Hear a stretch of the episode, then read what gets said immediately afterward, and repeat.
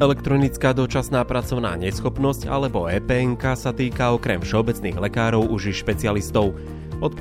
januára 2024 majú povinnosť vytvárať elektronický záznam v elektronickej zdravotnej knižke pacienta.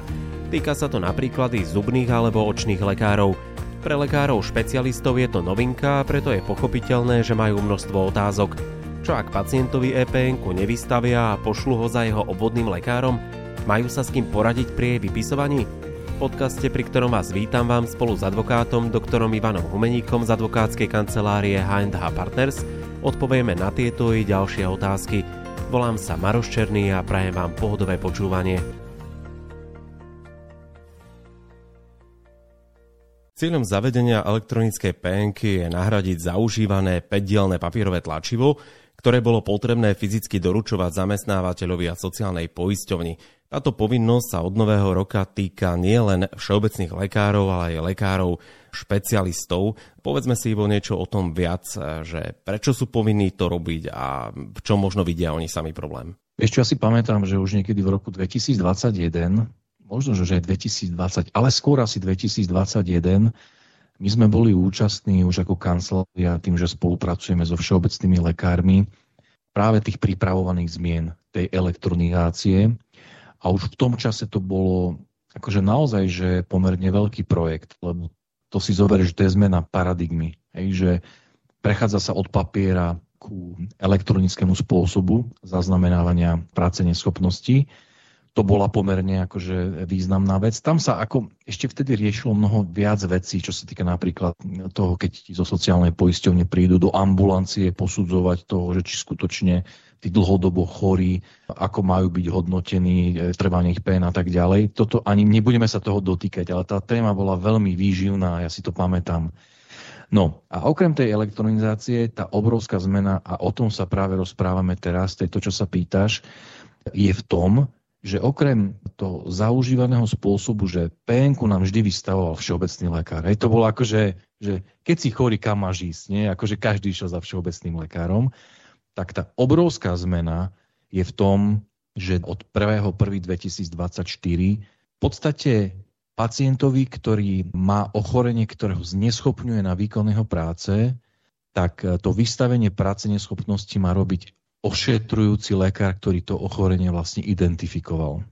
Ja sa trošku ospravedlňujem, že akože to vyjadrenie nemusí byť úplne ako keby to, čo som povedal, že exakt, ale tá hlavná myšlienka platí, hej, že jednoducho zlomíš si nohu, ideš za, neviem, prevezú ťa na ortopédiu do ambulancie, tak pokiaľ skutočne tá zlomená noha ti bráni vykonávať tvoje zamestnanie, tak e, ten ortopéd od 1.1.2024 v podstate okrem toho, že ti naordinuje liečbu, tak vlastne má vyznačiť tú práce neschopnosť cez tú elektronickú penku. Teraz mi napadlo, keď si spomenul, že privezú niekoho so zlomeninou. Týka sa to aj urgentu? kto vypisuje EPN tam? Potvrdzovanie alebo vystavovanie, akokoľvek to nazveme, práce neschopnosti sa týka aj ústavnej zdravotnej starostlivosti, ale ten urgent môže byť taký špecifický. To by som dal možno, že na bok a skôr možno by som sa teraz skutočne zameral na tú otázku tých špecialistov ako ambulantných špecialistov. To znamená špecializácií iných ako všeobecní lekári pri dorast, hlavne tí pediatri, a všeobecní lekári pre dospelých. Všetci tí ostatní špecialisti, okrem ešte ginekologov samozrejme, ale všetci tí ostatní, tam ich je spústa, je to naozaj, to sú internisti, to môžu byť chirurgovia, ortopédi, oftalmologovia, e, gastroenterológovia a môžeš ďalej ďalej endokrinológovia. Naozaj akýkoľvek špecialista keď identifikuje u svojho pacienta také ochorenie, ktoré ho zneschopňuje na prácu, tak v podstate on je tým povinným, kto to má vlastne sprocesovať a toho pacienta v podstate vypísať. Napríklad aj dermatológovia? Áno, nedá sa to vylúčiť. Ono to bude vždy závislé od, od povahy toho ochorenia a od toho, ako to ochorenie vlastne bráni vykonávať prácu danému človekovi. To znamená, že či skutočne on vzhľadom na to ochorenie tú prácu vykonávať nemôže.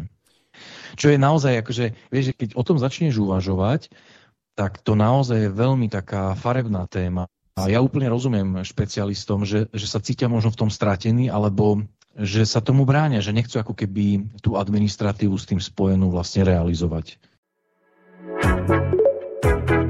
Počúvate Mediprávnik podcast. Takto znie zvuk právnej istoty pre lekárov a lekárnikov. Sú nejaké rizika, že ten lekár vypíše tú penku a nemal ju vypísať? Napríklad ten kožiar alebo očný môže s ním niekto tak povedať polemizovať, alebo môže mať z toho úvodzovkách nejaký problém, alebo je krytý vždy, že on to zhodnotil a je to na ňom. Vylúčené to nie je, že k takejto situácii dôjsť môže, ale to isté sa dialo aj doteraz, keď penky vypisovali alebo teda vystavovali všeobecní lekári. Pravdu povediac, ja som sa s tým v praxi nestretol, že by niekto ako keby challengeoval toho lekára.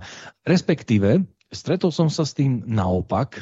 To boli také bizarné prípady, kedy samotní pacienti, napríklad sa to týkalo profesionálnych vojakov, mali sme takých e, niekoľko prípadov, kedy ten klient, ako ten profesionálny vojak, bol dlhodobo vypísaný a on tvrdil, že on je v poriadku. A že teda tým, že je ako keby v tom stave práce neschopnosti, že ho tým vlastne ten lekár, ktorý ho vypísal, poškodzuje. Takže skôr sme riešili ako keby takéto prípady, ale nedá sa vylúčiť, že lekár buď možno, že nadhodnotí, hej, alebo sa nezaujíma o to, čo vlastne daný pacient vykonáva, že či skutočne Zober si takého napríklad akože programátora. No tak keď on má zlomený malíček, tak jemu akože programovať, pokiaľ netrpí nejakými bolestiami. Samozrejme, toto sú všetko veci, ktoré ten lekár musí zvažovať. Ale v zásade nie každé ochorenie bráni vykonať všetky povolania. A toto samozrejme ten lekár, ale to platí pre všeobecných ako doteraz, tak to isté sa v podstate vzťahuje na tých všetkých ďalších. A od toho 1.1.2024 aj na špecialistov. Čiže špecialisti sa nemusia radiť e, s niekým a majú vôbec s kým sa poradiť o tom, že ako sa majú rozhodnúť? No to je vec, ktorú ja evidujem v rámci tej odbornej debaty. A to si možno, že aj ty zaregistroval v podstate v rámci, v rámci spravodajských portálov. Vystupujú zástupcovia špecialistov, ktorí ktorí argumentujú, že to je povinnosť, ktorú oni ako keby nevedia splniť. Hej, že vlastne ten špecialista nemá také vzdelanie alebo prípravu, ktorá by mu umožňovala práve tieto veci posudzovať. Ja osobne to neviem, akože sa k tomu vyjadri, lebo to je odborná medicínska otázka, ale opäť sa vrátim k tomu, že ty ako oftalmológ, no tak keď ti príde človek so zlomenou nohou, tak ty to nevieš posúdiť. Ty, vieš, ty posudzuješ ochorenie, ktoré ty si schopný vzhľadom na svoju špecializáciu identifikovať a vlastne k tomu sa vyjadriť, že či toto ochorenie vlastne bráni danému človekovi vo výkone práce. Dobre ste si naladili. Zrozumiteľné právne rady pre každého lekára a lekárnika. Mediprávnik podcast. Môže napríklad oftalmológ urobiť to, že je tam ochorenie oka alebo aj toho okolia tej kože, že nevie to zhodnotiť, či ten človek môže s tým ísť do práce a povie chodte k gukožnému a ten nech rozhodne, či vás pošle na penku. Má to urobiť podľa teba alebo nie? Je to riziko? Opäť, tak ako som povedal, všetky tieto veci budú v skutočnosti závislé od špecifík toho, ktorého prípadu. A tým nejakým takým nejasnostiam sa samozrejme, že nie je možné vyhnúť, ale čo je možné povedať je to, že v prípade takých zdravotných komplikácií alebo ochorení, ktoré ten špecialista dokáže identifikovať a kde nemá pochyb, vieš, že, že to ochorenie, poranenie, akýkoľvek zdravotný handicap, ktoré, ktorý ten jeho pacient má, že mu bráni vykonávať jeho zamestnanie, to znamená, že ho z práce zneschopňuje, tak je nepochybné, že ak toho pacienta pošle za jeho všeobecným lekárom s tým, že viete čo, tu som vám dal recept, OK, takáto diagnóza, budete užívať takéto lieky, ale e, PNK vám vystaví všeobecný. Toto je vec, ktorú ako dá sa povedať, že je to v rozpore so zákonom, je vlastne v tomto bode, a toto je podstatné, lebo tie také tie špecifika, nejasnosti, oni môžu, akože samozrejme budú existovať a aj doteraz existovali. Či nastane nejaké riziko, samozrejme bude v najväčšej miere závisieť od toho, nakoľko ten pacient bude z toho nahnevaný. Vieš, lebo vlastne v médiách sa o tom hovorí a je možné, že ten pacient konkrétny vie, že, že pán doktor, ale veď vy už mi máte vystaviť penku, že na čo ma posielate za môjim všeobecným. A od toho, nakoľko on bude nahnevaný, vlastne to riziko asi závisí najviac. Pretože vieš, keď ten pacient akože kývne hlavu, a OK, že idem za všeobecný, lebo tak som doteraz bol zvyknutý, tak e, denie e, žalobcu necúcu, hej, môžeme si povedať z pohľadu rizika. Ale na to by si určite špecialisti mali dať pozor. Hej, že minimálne e, sa pripraviť vopred na to, že ak, dajme tomu, stále ako keby neviem ako na to, hej, že som sa na to dostatočne nepripravil, tak um, treba si minimálne vopred um, premyslieť, ako tých pacientov budem za tým všeobecným lekárom posielať a hlavne sa pripraviť, že ako jednoducho do toho režimu, toho, toho EPN vlastne čo najskôr ako ambulancia vojdem. Povedal si, že ako čo najskôr vojdem do toho systému. Povedzme si v krátkosti, ako prebieha samotný proces vystavovania elektronickej pracovnej neschopnosti a na čo by si mali dať pozor lekári. Ja by som to tuto naozaj prakticky skrátil.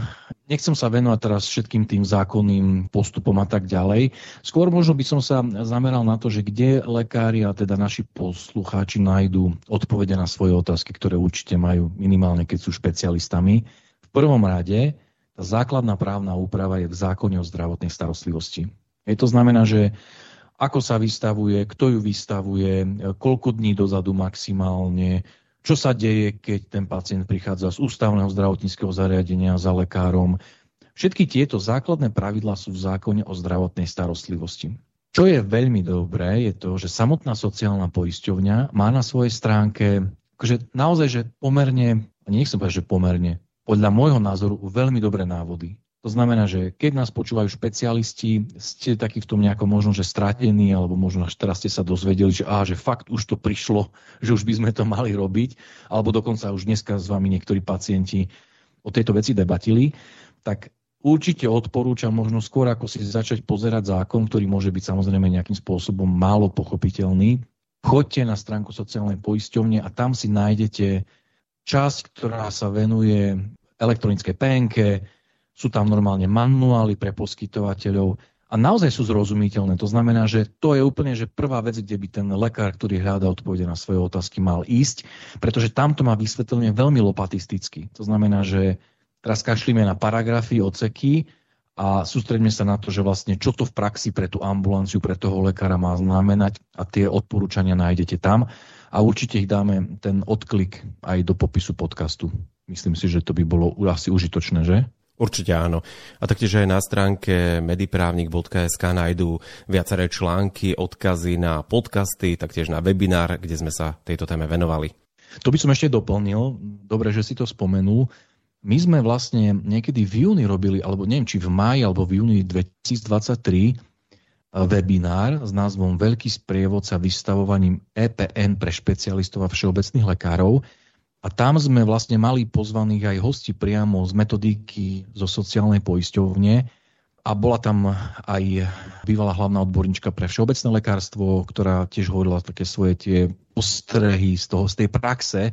A tento webinár určite odporúčam, okrem tých vecí, ktoré sme teda spomínali, ktoré sú na stránke sociálnej poisťovne, pretože aj tam je takéto také hutnejšie zhrnutie, tam už aj hovoríme o tých všetkých povinnostiach tak konkrétnejšie, ale hlavne sú tam tí ľudia zo sociálnej poisťovne, takže určite odporúčam aj tento webinár.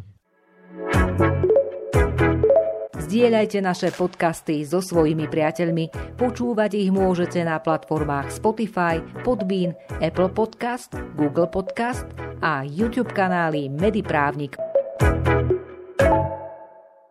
Na záver si ešte povedzme, aké sankcie hrozia lekárovi v prípade, že si nebude plniť povinnosť vystavovať elektronickú PNK.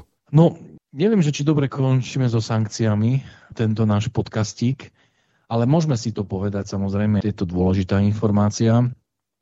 Tak v zákone o poskytovateľoch sa hovorí, že v prípade, ak poskytovateľ porušuje povinnosti, ktoré sa týkajú tých opatrení alebo jeho postupov v súvislosti s dočasnou pracovnou neschopnosťou, tak mu hrozí sankcia až do výšky 3319 eur. No, takže naozaj, akože ja by som povedal, že pokiaľ lekár ako keby ešte nie je vopred, už nie je na to pripravený, tak určite z pohľadu nejakej, nejakého znižovania rizika je skutočne potrebné, aby sa pripravil na to, že ako toho pacienta ošetrí, hej, že, že ho posiela za tým všeobecným.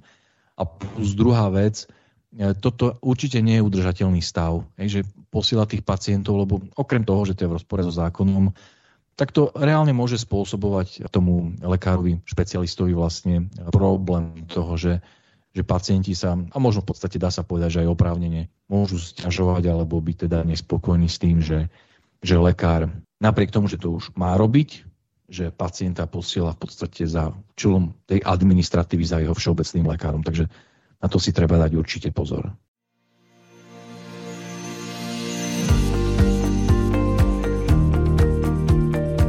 Vystavovanie epn nie je žiadnou novinkou. Právna úprava bola prijatá v roku 2022 a od 1. júna 2023 sa lekári špecialisti mohli zapojiť dobrovoľne. Pre všeobecných lekárov, lekárov zdravotníckých zariadení a ginekologov bola však povinná. Od 1. januára 2024 je povinnosťou pre všetkých lekárov. V popise podcastu nájdete odkaz na web stránku sociálnej poisťovne, kde je uvedený presný postup pri jej vyplňaní. Rovnako vám dávame do pozornosti webinár, ktorý sa tejto téme venoval. Už teraz pre vás pripravujeme ďalšie epizódy podcastov na zaujímavé medicínsko-právne témy. Ak máte pre nás tému podcastu aj vy, napíšte nám ju na adresu podcast.mediprávnik.sk. Majte sa krásne.